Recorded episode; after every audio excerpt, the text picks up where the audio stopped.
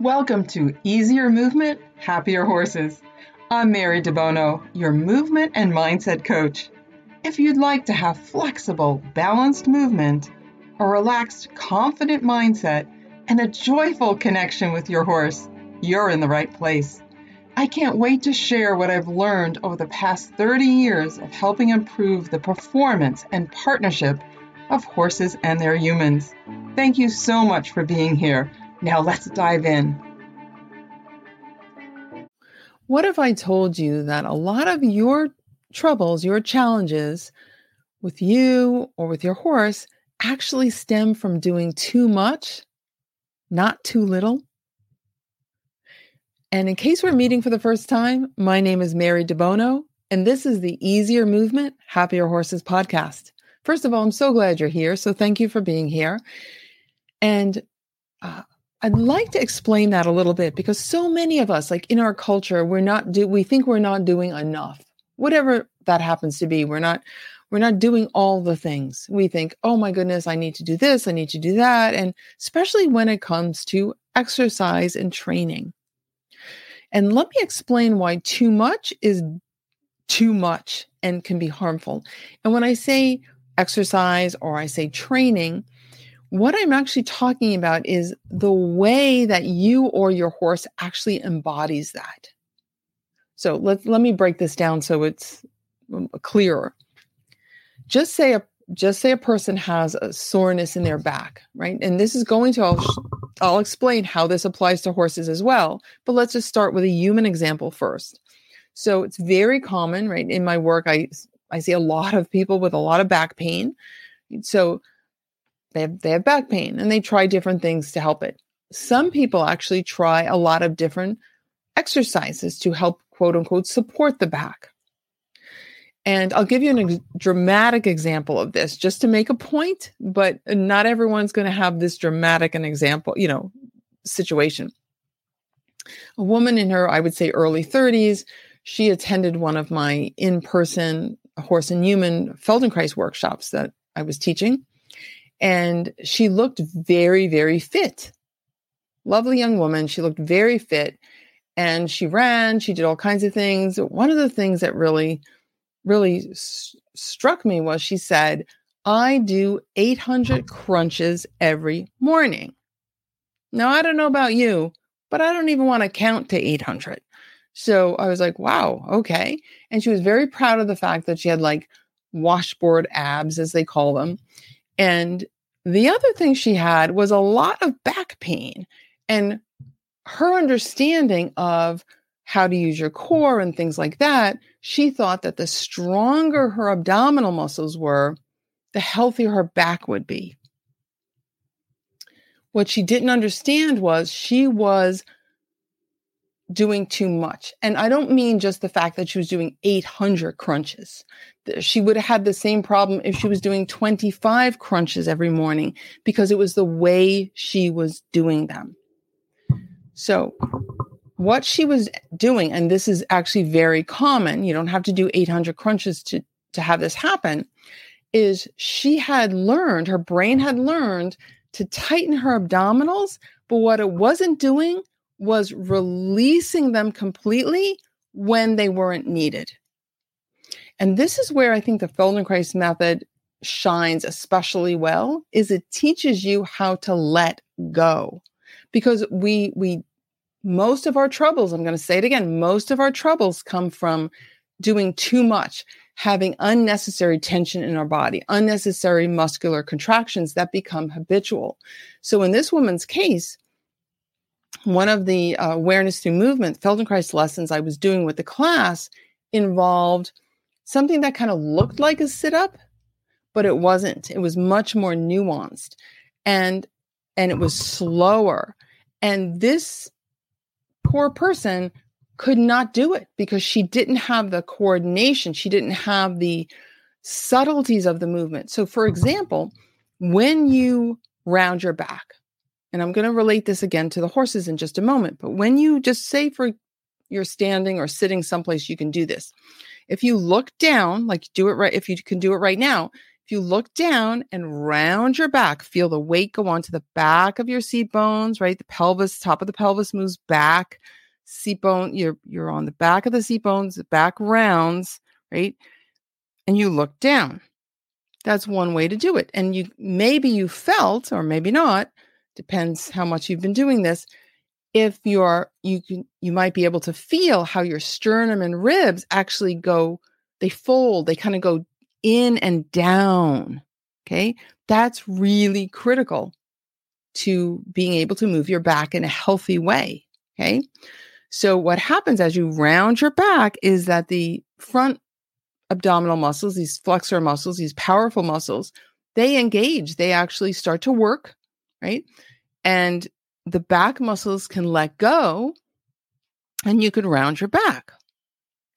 Now, what if you wanted to do the opposite movement? If you wanted to look up to the ceiling, for example, right?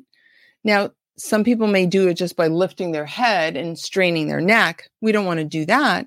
We want to think of the pe- top of the pelvis now moving forward, going onto the front of your seat bones, okay? And now arching your back, but the whole, you know, the whole spine a little bit, right? Eh, having that sense of extension. Here's what's important the belly comes forward and the, the sternum and the ribs come up and forward as well. And then the neck can freely, you know, lift your head up to look up at the ceiling. So this is really important. Now, what if you did something else? So so let's try that in a in an overdoing kind of way. If you have a habit of constantly clenching your abdominals, which many, many, many people do, at least to some degree. Now try looking up, but keep your tummy muscles, so to speak, contracted. So, in other words, pull in your abdomen, pull in your abdomen, and now look up. Pull it in. So, what happens if you pull it in? You can't use your back muscles properly, right? You can't. So, you're constantly, you know, if you're pulling it in, you can't allow the, the belly to come forward. The now your back muscles are fighting with your front muscles so to speak. So you have this you're fighting with yourself. So you want to look up but your your belly muscles are stopping you from doing that in an easy way so now you overuse your your neck. That's one example. So that stems from having some degree of contraction there all the time. And again there, there's there's degrees of this right? So that person that i mentioned that was in my workshop she had a very high degree of contraction in her abdomen all the time. And it was creating havoc on her back because it creates so much strain on the spine when you do that because she's she's fighting herself.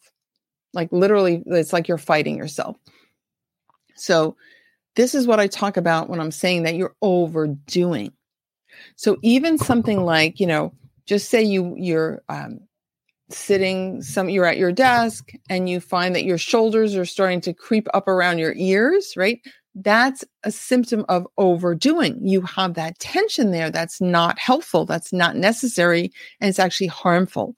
Moshe Feldenkrais, the originator of the Feldenkrais method, he used to call those parasitic contractions right? So they're contractions that you're doing, usually unconsciously, and they're actually taking away from the movement. In the woman's case with the um, the tight abs all the time, right? What she was doing was, yes, she was definitely had parasitic contractions, but it's like she was when she was co-contracting. So anytime she was trying to use her back muscles, like literally her back muscles, she was also engaging her her front muscles, if you will, and that was she was co-contracting, makes it very difficult and again puts a lot of strain on the body. Now horses do this to some degree as well. And this is just I'm just giving you one little example here. Like there's many other parts of the body where this same thing is happening. It doesn't have to be about the back and the belly. But with the horses as well. So with the horses I often see just like with the humans that they're not engaging the rib cage to round the back right so um, i mentioned earlier about with with with you right when you're rounding your back you want the sternum and the ribs to go like in and down like you can think of folding your chest that's going to make the movement of the back much healthier.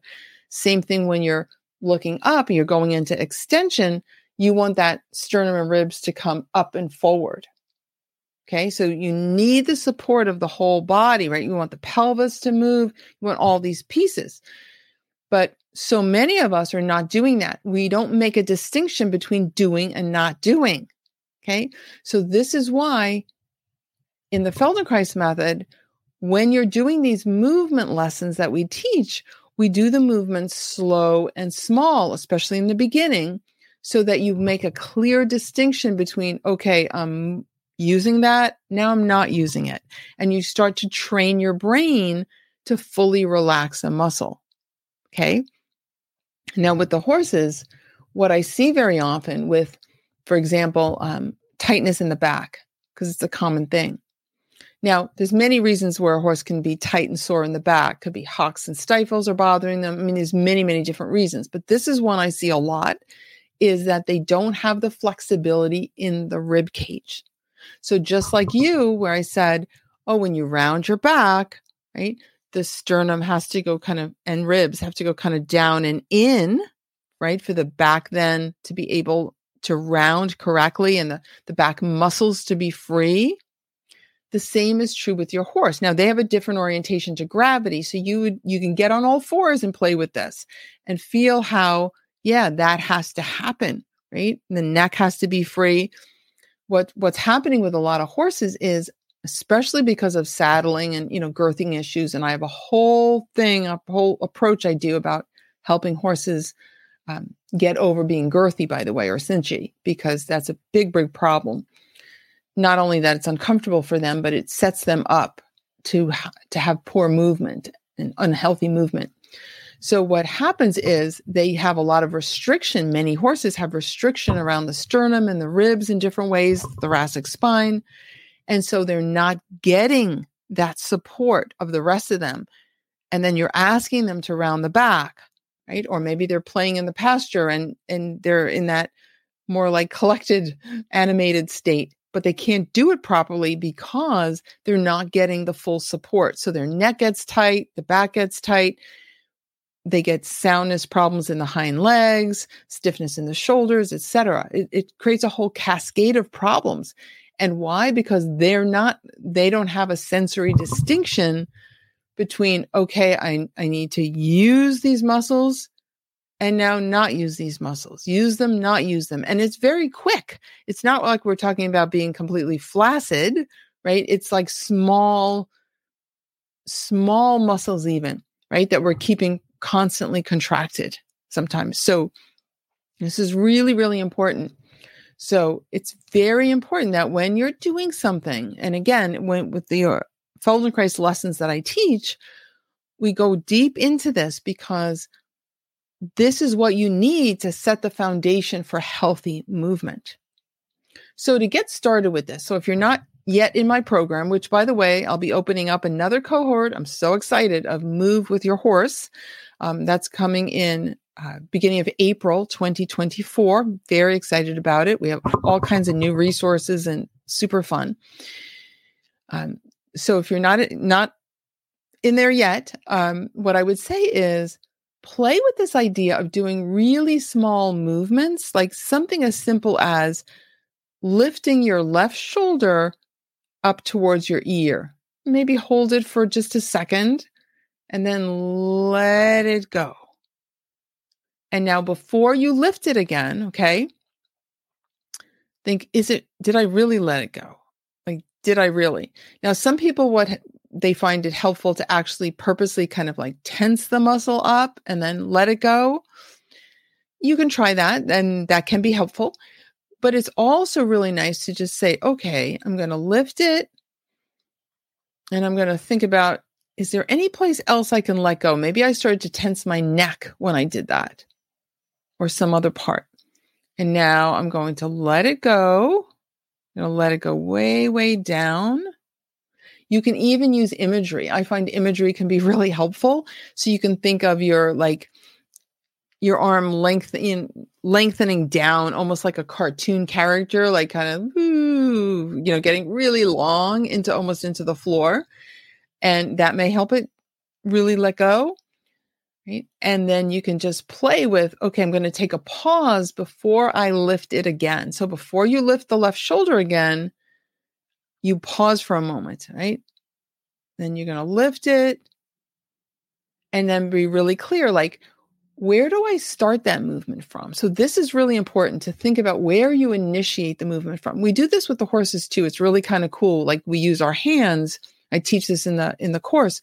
We use you can use your hands to help the horse change where they initiate the movement from. But you can do this yourself with just putting your attention on it. You can think, okay, if I lift my left shoulder, where exactly, how exactly do I initiate that movement? Now, if you do the movement quickly, you won't be able to feel it because your brain needs time to feel. It needs time to feel what you're doing, to like take in the information, the sensory information. But think, well, can I change it? What if I think of the top of my shoulder moving upwards? What if I think more of like the bottom of my shoulder blade moving up? you know, change where you initiate it. We have lessons that we do like on your side where you're moving the shoulder blade, but you're doing it by changing your breath. Okay. And so the breath is what initiates the movement at times. Or we're thinking about the ribs, which are affected by the breath, of course, and that's what's moving the shoulder up. So, again, what's really important here is that you're thinking about fully letting go in between the movements. So, like taking a little mini break in between the movements. So, again, with that, with the programs I teach with Move with Your Horse, you learn how to use your hands to help the horse let go of these unnecessary or parasitic contractions as well. And they learn to have that sensory distinction between engaging that area and not engaging that area, between doing and not doing. Okay. This is what allows them then to have freer, more elegant, healthier, more powerful movement. And the same is true for you as well. So think about that now. Let's go back to the example about the about um, looking up, right? Looking up to the ceiling. So really think about well, can I just let my belly be really free right? Can you let go of any unnecessary tension in the belly? And so then the the back muscles, right? The extensor muscles can be used and you can feel your weight shift more to the front of your seat bones, right? So you, you feel the top of your pelvis coming forward. And maybe that's enough. Don't even look all the way up to the ceiling. Just do these little bits of movement because you can improve the movement at the initiation point. That's where you have the ability to change the trajectory of the movement, if you will. Once you commit to doing the movement, it's very difficult to provide meaningful improvement to that movement. Okay. So think about that. Like, start to just whatever you're doing. Like, maybe you're going to reach for a cup of coffee or something. Okay. How do you initiate it? and then play with that. I mean, this doesn't have to take a lot of time. You can kind of weave it into your day. Like, okay, I'm, I'm reaching for this. How do I do that? Where do I initiate it from? And then maybe try it a few times really tiny, like actually don't don't reach the cup of coffee, just reach towards it. And you know, at the beginning and just think, okay, what am I doing? Okay, now now let me come back and let me go completely into neutral, what we call neutral did I let go of the muscular work that I was using to reach for the cup of coffee? Many times you're not. Okay. Many times you're not because we, I'm going to say it again. We get into most of our trouble from doing too much, from overdoing rather than underdoing. So, what we want to learn is to have that sensory distinction. We want our nervous system to experience okay, we can actually let this muscle go, like we can release it.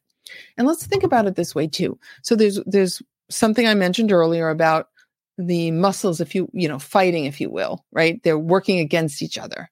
Right? We know that's not good. We know that puts tremendous strain, creates a lot of damage in the body. This is true whether horse or human, and of course, other animals.